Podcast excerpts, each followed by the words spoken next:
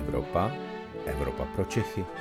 Pravidelný týdenní podcast deníku pro všechny, kteří se chtějí dozvědět něco o dění nejen v Evropské unii. Na úvod krátký přehled zpráv Evropy. Zítra začíná summit Evropské unie, který bude řešit otázku nerovnoměrného rozdělování vakcín mezi členskými státy. Jedním z iniciátorů této debaty je český premiér Andrej Babiš. Jak se však ukázalo v minulých dnech, vakcín je v Česku málo, protože jich Babiš a jeho vláda málo objednali. Řecko natvrdo řeklo, že bude do země pouštět jen lidi, kteří se prokáží evropským očkovacím průkazem a budou mít za sebou dvě dávky vakcín. Takže bez vakcíny zapomeňte na dovolenou v Řecku. Na Slovensku vrcholí vládní krize. K odstoupení vyzvala premiéra Igora Matoviče i prezidentka Zuzana Čaputová. Konec Matoviče si přeje i 82% Slováku. Dobrý den, mé jméno je Luboš Palata, jsem evropským editorem Deníku a vítám vás u dalšího podcastu Evropa pro Čechy. Mým protěžkem bude i dnes šéf-reaktorka Euraktivu Aneta Zachová. Dobrý den, Aneto. Dobrý den. Evropská unie uvalila sankce na čtyři představitele čínských orgánů, kteří se přímo podílí na represích proti ujgurské menšině v Xinjiangu. V čem je tento krok a to důležitý a přelomový? Jde o významný krok eh, vzhledem k tomu, že Evropská unie teď za posledních několik let proti Číně žádné sankce neuvalila. Vlastně naposledy, kdy jsme něco takového viděli, tak bylo eh, v návaznosti na masakr na náměstí Nebeského míru v roce 1989, kdy eh, Evropa uvalila zbrojní embargo na, na Čínu. A od té doby byl, řekněme, mezi Evropou a Čínou poměrně klid. Samozřejmě, že ty vztahy se, se vyvíjely, občas tam byly, docházelo k různým kolizím právě kvůli tomu, že Čína není úplně tím příkladným státem, co týče ochrany lidských práv. Ale Evropská unie v tom přístupu vůči Číně byla vždycky poměrně pragmatická. Eh, pragmatická v tom smyslu, že eh, si uvědomovala, že Čína je obrovský trh, že má obrovský tržní potenciál pro evropské podnikatele, takže se snažila spíš eh, těm českým i vlastně českým podnikům otvírat cestu na čínský trh. Eh, takže tyto obchodní vztahy, řekněme, převažovaly dosud a ta lidská práva, často jsme viděli, různé rezoluce třeba Evropského parlamentu nebo i výzvy eh, Evropské unie směrem k Číně, aby více dbala na ochranu lidských práv, ale nikdy jsme neviděli, že by Evropská unie přikročila k něčemu tak razantnímu, jako, je sank- jako jsou sankce. Ono přeci jen, aby se skupina 27 členských států dohodla na sankcionování jednoho státu, je poměrně složité, protože mezi těmi 27 státy se téměř vždycky najde někdo, kdo s těmi sankcemi má problém. Většinou teďka v těch posledních letech to bylo Maďarsko, které Čínu bránilo, které se bránilo uvalování těch sankcí, ale i teď Eh, vlastně maďarský minister zahraničí hlasoval pro eh, ty sankce. Čemž opět můžeme vidět eh, opravdový průlom, že Evropská unie skutečně vystoupila ostřeji. Řekla bych, že to je částečně tím, že Eh, na tom kroku vůči Číně se dohodla i s dalšími mezinárodními partnery.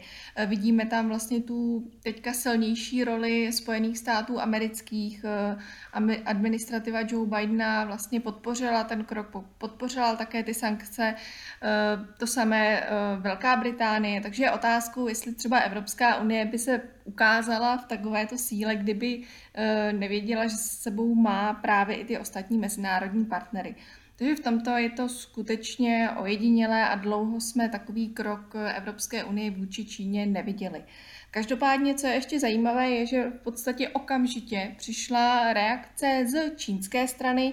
Luboši, můžu říct něco víc o tom, jak se vlastně Čína Evropě za ty sankce pomstila?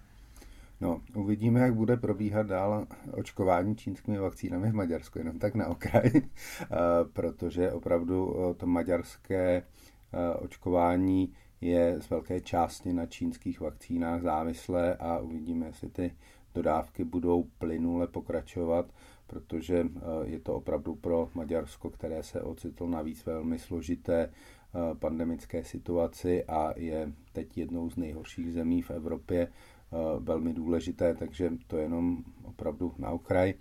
Ale pokud jde o ty konkrétní odvetné kroky, tak mluvit o nějaké reciprocitě se vůbec nedá.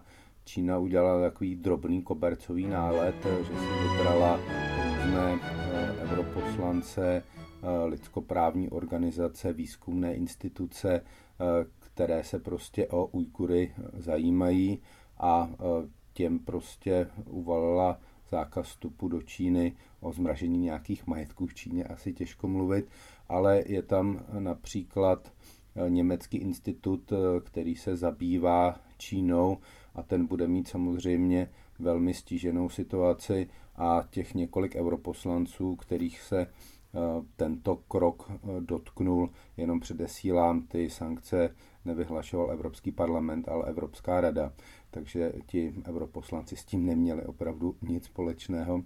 Tak ti europoslanci nebudou samozřejmě moc Čínu navštívit, a budou mít zákaz vstupu nejen do Číny, ale i do Hongkongu a do Maka. Takže eh, je to takový odvetný krok, eh, trochu nesmyslný, opravdu trestající úplně jiné lidi, než kteří eh, ty sankce vyhlásili, ale chápu, že pro Čínu je asi velmi složité vyhlásit sankce na všechny ministry zahraničí, včetně toho maďarského, kteří ty sankce přijali.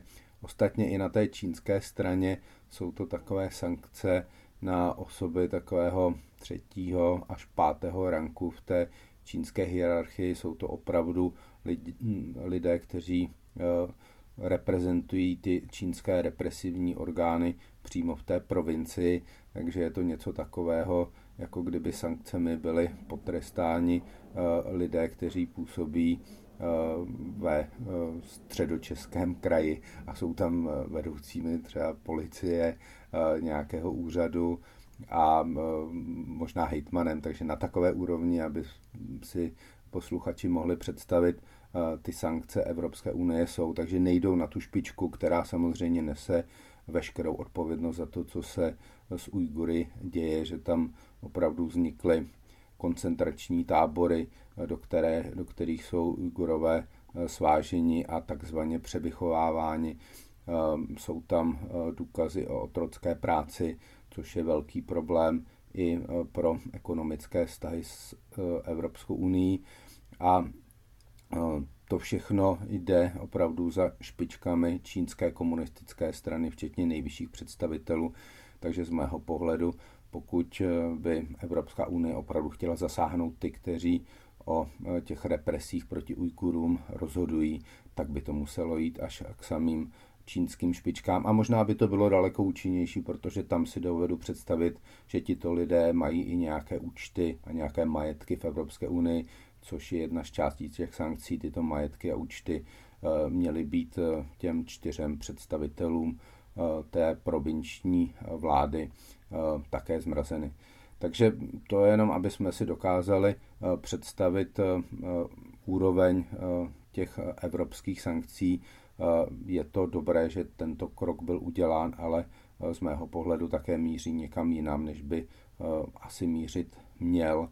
Ale to tak bohužel při té sankční politice bývá, že nemíří na ty úplné špičky.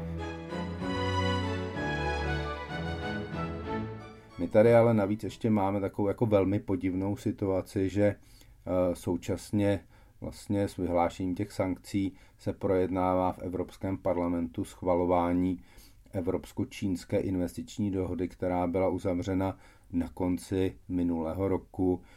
Není to, a to trochu schizofrenie? Musíme vlastně ty evropské instituce vnímat odděleně v tomto. Eh, ty sankce, které přišly od Evropské unie, tak na nich se dohodli ministři zahraničí, eh, zatímco tu dohodu investiční, o které jsem mluvil, tak za ní stojí zejména Evropská komise, která ji uzavřela koncem loňského roku, zejména s podporou Německa a Francie, kterým skutečně šlo o to, aby zkrátka ty evropské podniky měly lepší přístup na ten čínský trh a očekávali od toho ekonomické benefity.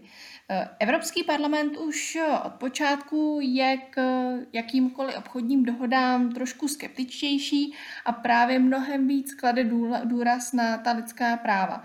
Je také potřeba říct, že Evropský parlament musí eh, ty dohody eh, schválit a to ještě se u té čínské dohody nestalo.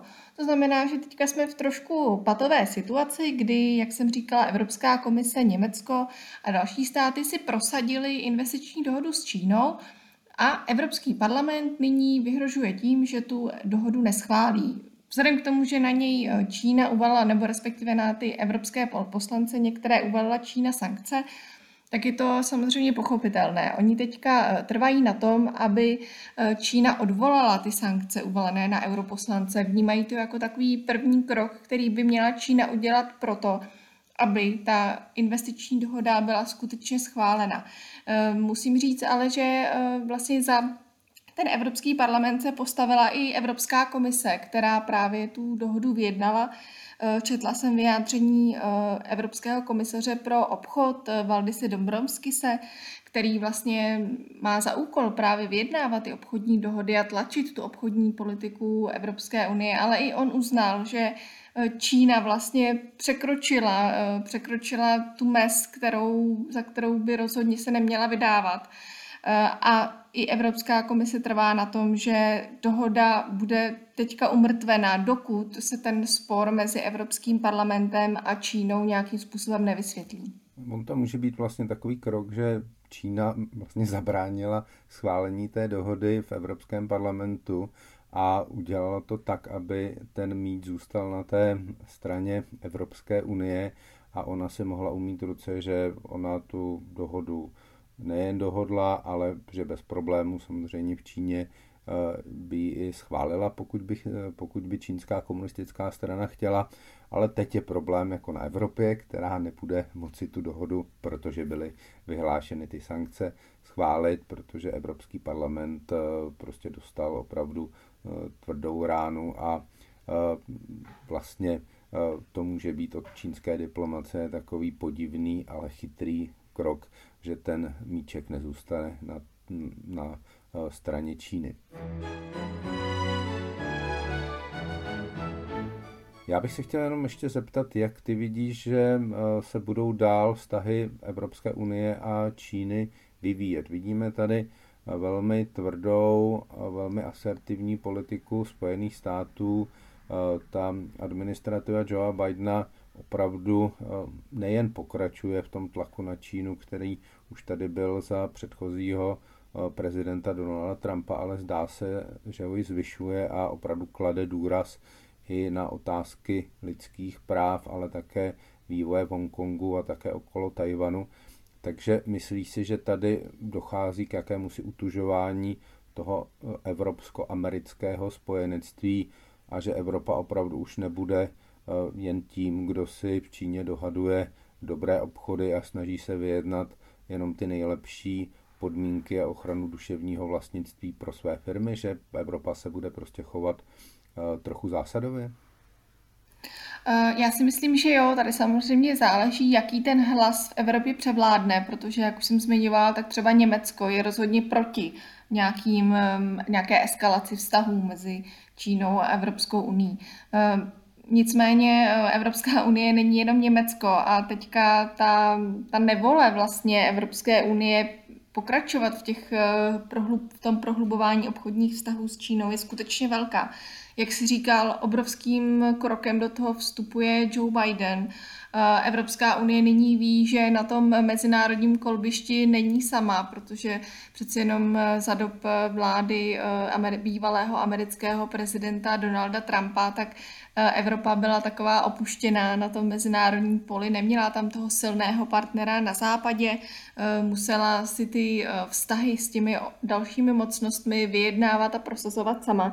A nyní se vlastně může spolehnout na to, že za ní stojí i velmoc, jako jsou Spojené státy americké, což samozřejmě posiluje eh, tu vůli Evropské unie ohlížet se nejen na ty ekonomické otázky, ale skutečně se více zajímat i o ta lidská práva a být eh, skutečně tím řekněme, globálním hráčem právě po boku Číny, právě po boku Spojených států nebo třeba Ruska. Takže já bych očekávala, že můžeme teďka pozorovat řekněme, utužování právě vztahů Evropské unie s Amerikou a tím, že vlastně vytvoří silné duo, tak i budou mít větší jistotu právě při přijímání různých kroků vůči Číně.